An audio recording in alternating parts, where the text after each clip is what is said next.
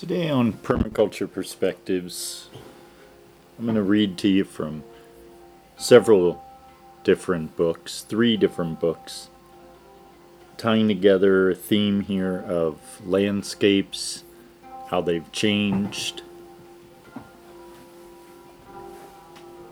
And in particular, building up to a topic that I'll be doing in a future podcast here on the foundations of why it is so problematic, misguided, and simply a waste of time to talk about plants in terms like exotic and invasive.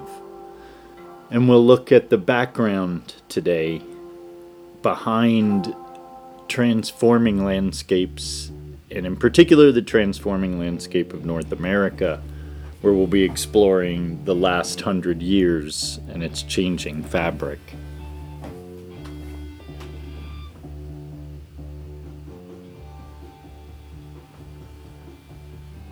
So, first, some words of wisdom about land patterns in North America that I often look to from this author. His name is Mark Kurlansky.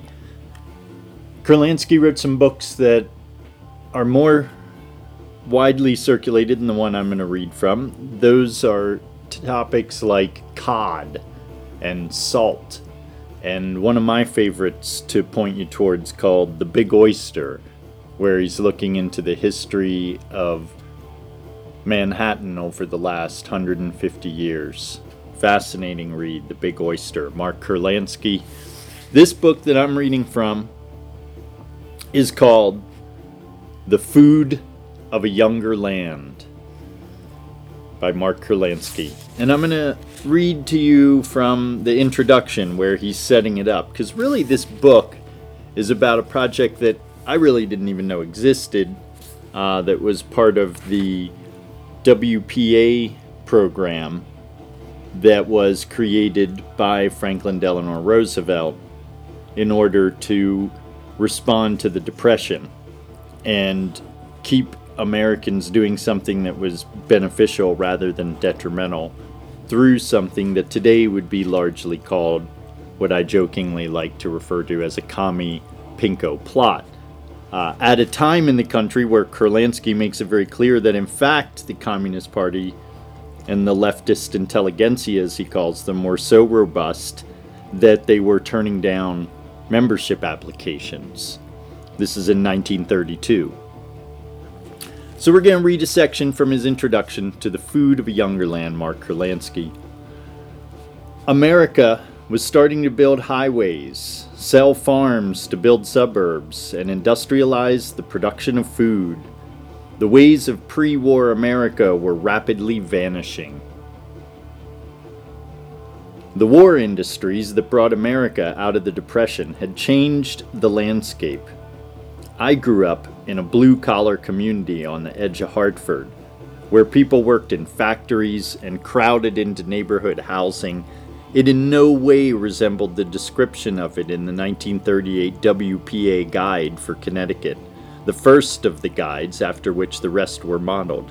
The guide characterizes the crowded, fast growing industrial area I knew as an, quote, attractive, verdant setting, end quote. From 1940 to 1950, the population of the United States increased by 20 million to 151 million, and Americans became far more affluent in that same decade, the gross national product of the United States nearly tripled. The average yearly expenditures of an American also nearly tripled. But despite the growth in the economy, the value of exports in 1950 was only a third of what it had been in 1940. The country was changing from an export based economy to a consumer based one. By 1950, the military industrial complex that Eisenhower would warn about in his 1961 farewell address had already firmly taken root. In 1950, government military spending was seven times as much as it had been in 1940. There were twice as many cars on the roads. America was becoming a less family centered society, which was having an enormous impact on the way Americans ate. In 1940, there were 264 divorces for every thousand people. By 1950, the divorce rate had risen to 385 per thousand. America was becoming much more multicultural.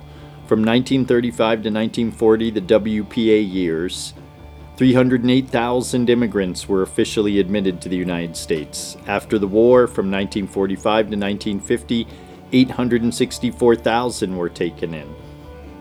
And in the next five years, another million would be admitted.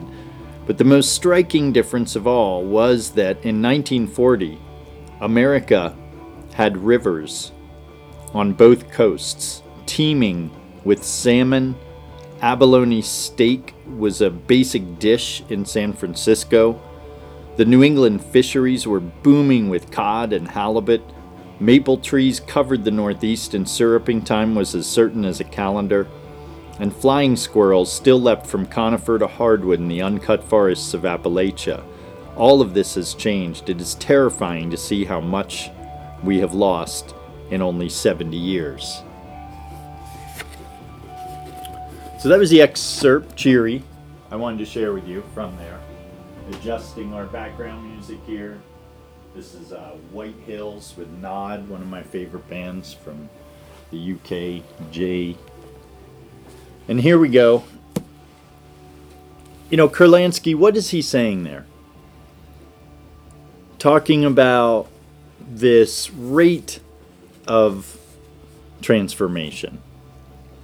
A key theme in our permaculture perspective is this focus of Bill Mollison on what the ethic arises from in permaculture. This ethic. We need to care for the earth. We need to care for each other. We need to share. We need to redistribute. We need to give away excess when we have abundance.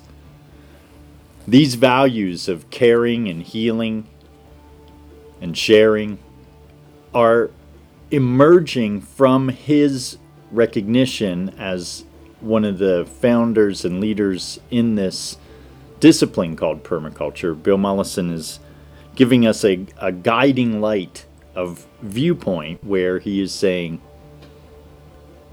industrial technology has put tools into the hands of human beings that they lack the ability to ethically use in a way that's responsible for its capacity to irreparably destroy landscapes and render vast areas of the planet uninhabitable for future generations. This is the Promethean power that nuclear technology and petroleum and coal powered technology put into the hands of the naked ape as they emerged from the equatorial rain belt and began to harness fire in its many ancient and potent forms that were available. And when you look at the travesty of uranium tailings left on Indian reservations in the southwest of the United States here and realize as well how many of the sacred lands that we forced many of the Indian tribes out to on the west coast were then stolen from them again and contaminated irreparably with radioactive isotopes that will be toxic for 10,000 years minimum and are just there in huge piles outside of the entrances to these mines. And what Bill Mollison is saying, this has created a legacy where we have to just first begin to get out of a hole by stopping digging. And then, I'm sure I could have said that more simply just get out of the hole, just stop digging. And then realize that the key thing to do is to get industrialism and get nuclear technologies out of our lives and bring nature in and heal the earth, heal ourselves, and create true abundance. And what we're seeing is that, in fact, these landscapes where we live today, in, for instance, where I'm residing here in New York State in the northeastern United States, New England, these places have been so impacted that we can also begin to realize that it's been such a short amount of time that's led to the sparseness of these ecosystems, and in a similarly short amount of time, we can turn that around and bring them back and create once again the kind of places that have cod and halibut and uncut forests for our children to inherit. And that is our opportunity here on earth is to participate in the real healing potency of this planet. Okay, so those are some of my thoughts about the excerpt I read to you from The Food of a Younger Land by Mark Kurlansky. Now, I wanted to read to you another excerpt to give you a sense of this, this framework that I want you to appreciate that I'm coming from of how much the earth is a very dynamic and changing phenomenon. And my purpose of saying, let's be good students of history, is to share with you and to give us the ability to put together a picture of the past where we can begin to empirically emerge our possibilities for the future to create real health and real wealth for ourselves. The wealth of a good life, easy living, because most of what it is that we depend upon is coming from near at hand and is something that nature is providing. Now, here, this book, these things really recently I've gotten particularly inspired and been bitten by the bug of nut trees, which I used to make a little bit of fun of and say, you know, hey, acorns aren't going to save the world. And I still often, I would agree, acorns might be a bit of a hard sell for being the primary one that I would jump up and down for and think people are going to get really excited about. So, what I will say gave me the bug in the nut world is the things like heart nut, things like the pecan, things like the English walnut, things like butternut. These and the Japanese and the Chinese chestnut, and thin shelled, large, easy to crack black walnuts, and hicans so the nut bug got me because I learned from a friend of mine in Pennsylvania, Dale Hendricks, that there was this guy, John Hershey, who had a nursery about 70 years ago, and in fact started the nursery from the Quaker Meeting House that I had attended as a kid growing up in Pennsylvania, in Downingtown, Pennsylvania. And John Hershey had planted a bunch of specimen examples there of hicans, persimmons, buartnut, heart nut, chestnut, and we walked around this apartment complex and parking lot for a bank and looked at all these vestiges of his research and development in superior varieties of persimmons, grafted nut trees. We then hopped in our cars in the good fashion of the Northeast and drove over the landscape about eight miles away to a town called Guthriesville. And there we walked oh, I'd say there we've got more like at least 30 acres plus, probably more like 60, of a nursery where he planted out a much more extensive example areas of honey locusts where one side of the road the honey locusts get pods on them one year and the other side of the road the honey locusts get pods on them the other year so they have even year pod development and odd year development. And he knew which ones were which and had planted out whole patches that alternated when they bore pods. Uh, he had, and still has, and are still there, pecans, huge Japanese, Chinese chestnuts, whole rows of hundreds of trees of selected varieties of large acorns for, I think, more aptly feeding pigs for feeding people, I'm excited about all the former that I've been talking about the pecan, the hican, the buartnut. These are all easy to eat, easy to crack, super high butter fat. So I've been reading up on this stuff.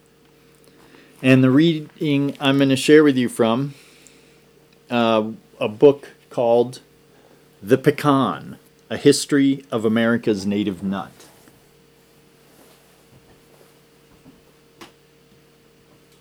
The author of this is James McWilliams. And the section I wanted to read to you I found particularly striking in its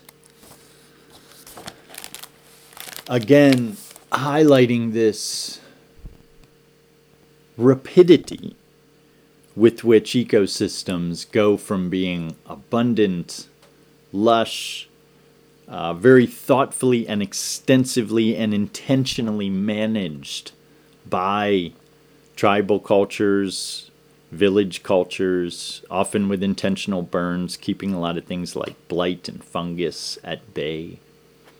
Right? So let's start to put together a whole picture of what creates healthy, robust ecosystems and why am I inclined to offhandedly, it seems, many times, I think, to audiences and clients and students, that we live in what I would call a paltry semblance of the landscape that used to be here just 500 years ago. We have a hammered, beat down, fragmented ecosystem that is little vestige postage stamps of what it was that used to be here. And these postage stamps have a lot of edge, too much edge, so much edge that they're very vulnerable to disease, die off, the further decay and breakdown of the ecosystem because Mother Earth is willing to just go back to a blank slate as far as biodiversity in order to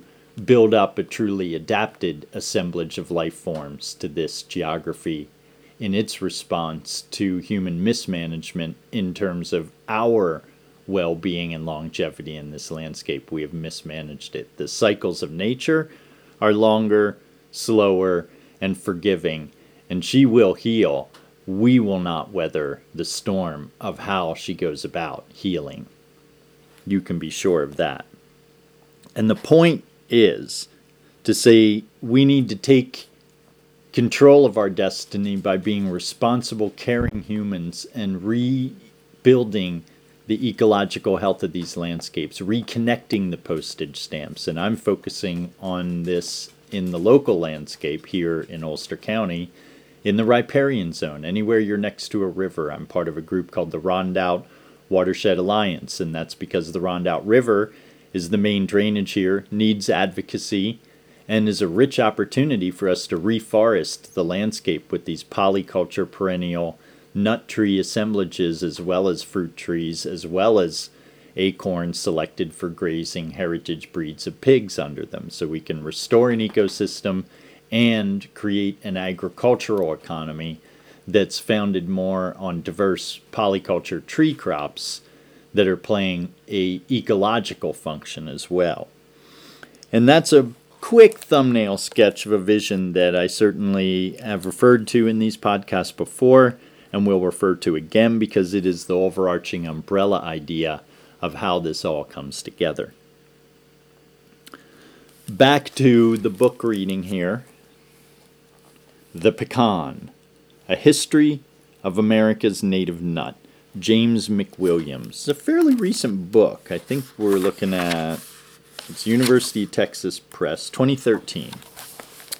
Really appreciate his characterization of ecosystem change and how it created challenges for the quality of the nut, and in particular, we're going to explore in just a couple pages here uh, the history of the weevil and its impact on the pecan.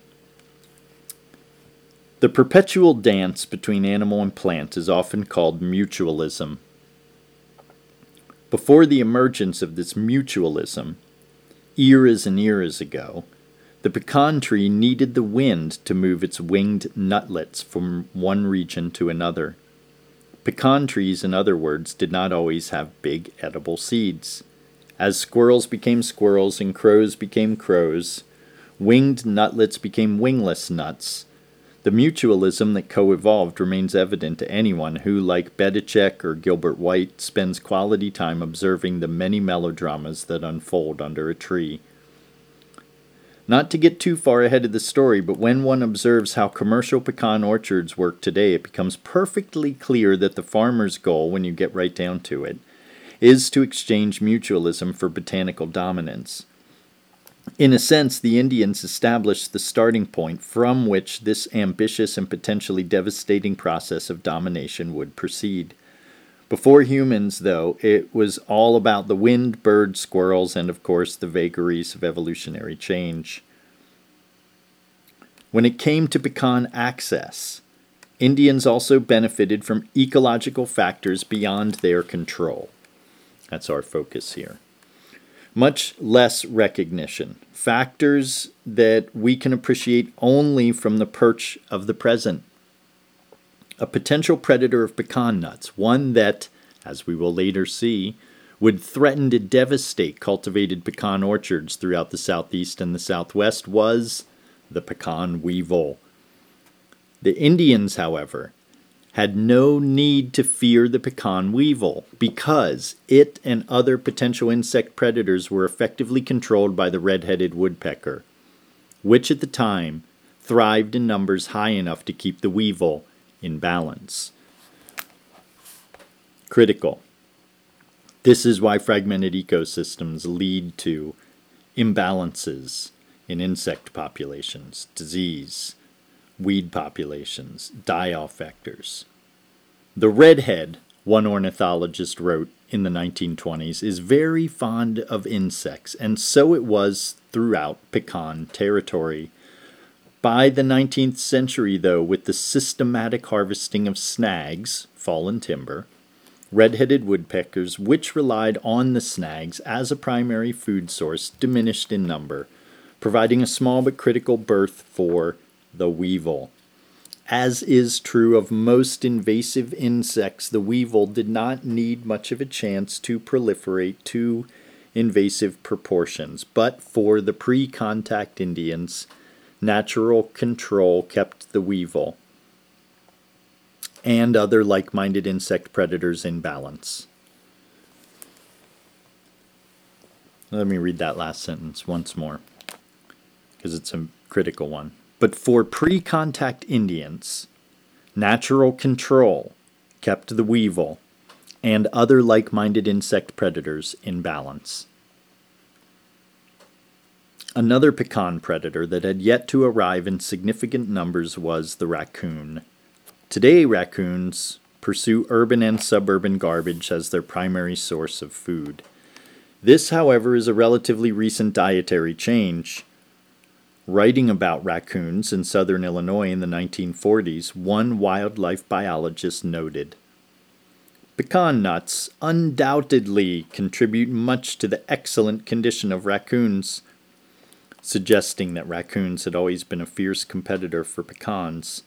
In pre contact North America, however, that was not the case. Raccoons would not have been prevalent, if existent at all, in regions where the pecan grew. The reason is that the expansion of European style agriculture plus later urbanization was the primary factor that eventually drove the raccoon out of the far southeastern corner of the United States and into trash cans across the northern hemisphere. In pre contact days, though, raccoons would have known no pecans for the simple reason that they did not share space with native pecan groves. So, very interesting, just to highlight that. Raccoons in pre contact North America only existed in the far southeastern corner of the United States. It was only from European contact and the fragmenting and destroying of habitat and ecosystem that the raccoon then migrated to the habitats where we are familiar with it today. Back to our reading here, another imbalance that occurred as the ecosystems changed. One shouldn't overlook the wood rat as a pecan predator. This rodent, which would become an especially vigorous competitor for pecans in the Brazos Valley, was also not yet a factor for the Indians. its number was similarly monitored by natural control. Specifically, the abundance of hawks, owls, and rat snakes that prevailed before aggressive deforestation and agricultural development. Its decline, which seems to have begun in the late 19th century, led to a situation in which, according to one early 20th century wildlife biologist, native rats and mice have so increased their numbers that their depredations have assumed almost the proportions of a plague. Again, this is a relatively recent development, one that would not have impinged upon Indian access to their native nuts. Rats, raccoons, weevils, plus dozens of other species would go on to compete for pecans in groves throughout North America. When Native Americans were eating pecans before European arrival, however, these animals were too involved in other ecological relationships to bother much with pecans. Right? Too involved in other ecological relationships to bother with pecans. So I think that sums up why a healthy ecosystem is our best preventative tool for ill health or imbalances in our farm cultivated food systems.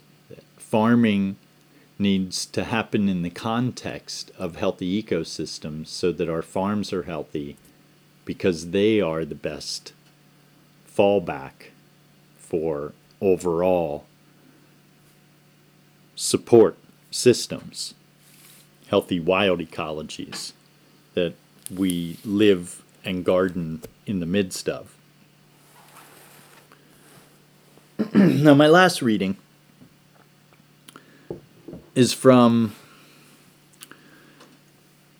my favorite author on moral perspectives about violence. You know, I mean, really underlying this theme of ecosystem change is destruction, violence, and the forms of the industrial machine that then became the industrial war machine and went to war against nature, as Bill Mollison calls it.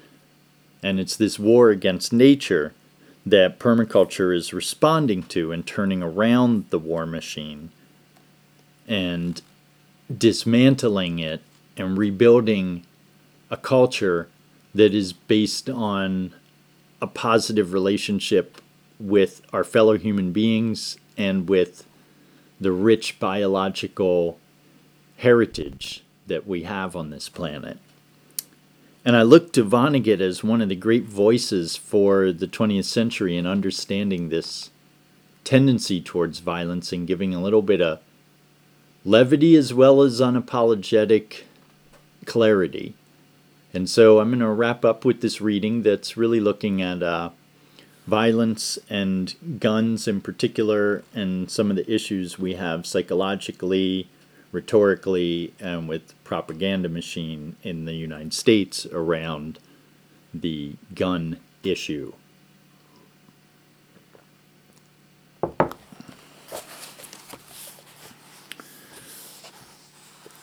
The first story of mine, which got into trouble with the sincerely Christian far right, was about time travelers who went back to Bible times and discovered that Jesus Christ was five feet two inches tall. I think I liked Jesus more than the story's naysayers did, since I was asserting that I didn't care how tall or short he was. Bernard V. O'Hare was also short, but not nearly that short and was still the most effective and humane criminal lawyer in the recent history of Northampton County, Pennsylvania. He was very much a local hero. I, his old war buddy, was the only non family mourner from out of state at his funeral. The free speech provisions of the First Amendment guarantee all of us not only benefits but pain. As the physical fitness experts tell us, no pain, no gain, much of what other Americans say or publish hurts me a lot. Makes me want to throw up. Tough luck for me. When Charlton Heston, a movie actor who once played Jesus with shaved armpits, tells me in TV commercials, public service announcements, about all the good work the National Rifle Association, to which father and I both belonged when I was a kid, is doing, and how glad I should be that civilians can and do keep military weapons in their homes or vehicles or places of work. I feel exactly as though he were praising the germs of some loathsome disease. Since guns in civilian hands, whether accidentally or on purpose, kill so many of us day after day. When I graduated from school number 43 in Indianapolis, each member of our class had to make a public promise as to what he or she would try to do when an adult to make the world a better place. I was going to find a cure for some disease. Well, I sure don't need an electron microscope to identify an AK 47 or an Uzi. A well regulated militia being necessary to the security of a free state, saith Article 2 of the Bill of Rights. The right of the people to keep and bear arms shall not be infringed. Perfect! I wouldn't change a word of it. I only wish the NRA and its jellyfishy, well paid supporters in legislatures, both state and federal, would be careful to recite the whole of it, and then tell us how a heavily armed man, woman, or child, recruited by no official, led by no official, given no goals by any official, motivated or restrained only by his or her personality and perceptions of what is going on, can be considered a member of a well regulated militia. To cut a Gordian knot here, I think a sick fantasy is at work of a sort of Armageddon in which the bad people, poor, dark skinned, illiterate, lazy, and drug crazed, will one night attack the neat homes of the good white people who have worked hard for all they have and have in addition given money and time to charity. I used to be very good with guns was maybe the best shot in my company when I was a PFC. But I wouldn't have one of the motherfuckers in my house for anything. I consider the discharge of firearms a low form of sport. Modern weapons are as easy to operate as cigarette lighters.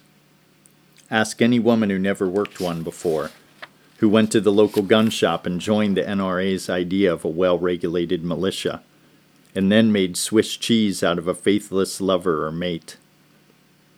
Whenever I hear of somebody that he is a good shot, I think to myself, that is like saying he is a good man with a Zippo or Bic, some athlete.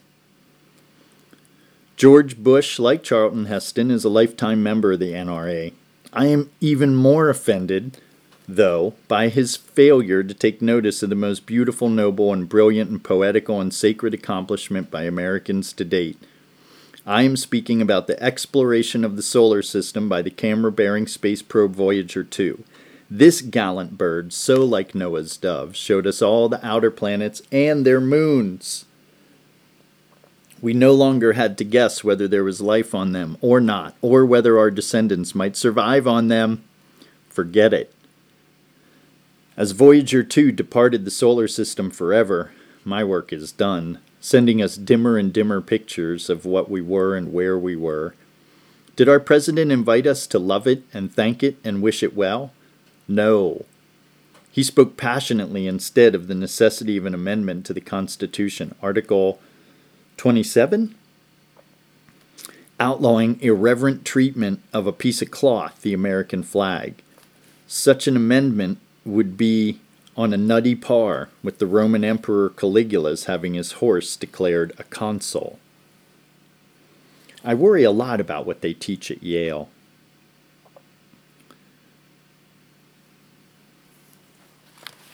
And I'm going to wrap up there for today's podcast with you.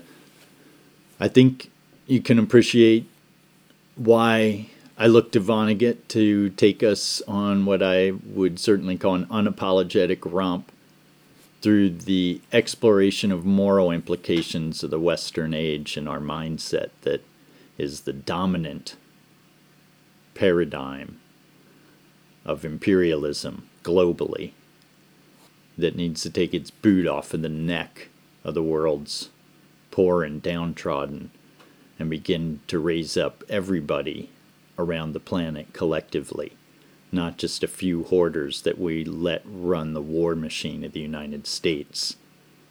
So let's take back this country, let's take back our power, and let's rebuild a way of living that's by the people, for the people, and perhaps never existed in the history of the earth on the scale and at the global level that we will be manifesting it together. Thank you for listening. Thanks for your energy to care about understanding the deeper rhythms of life and our relationships here. And I look forward to hearing from you, collaborating with you, and continuing to share with you these readings and my insights and thoughts about life on earth today. Be well.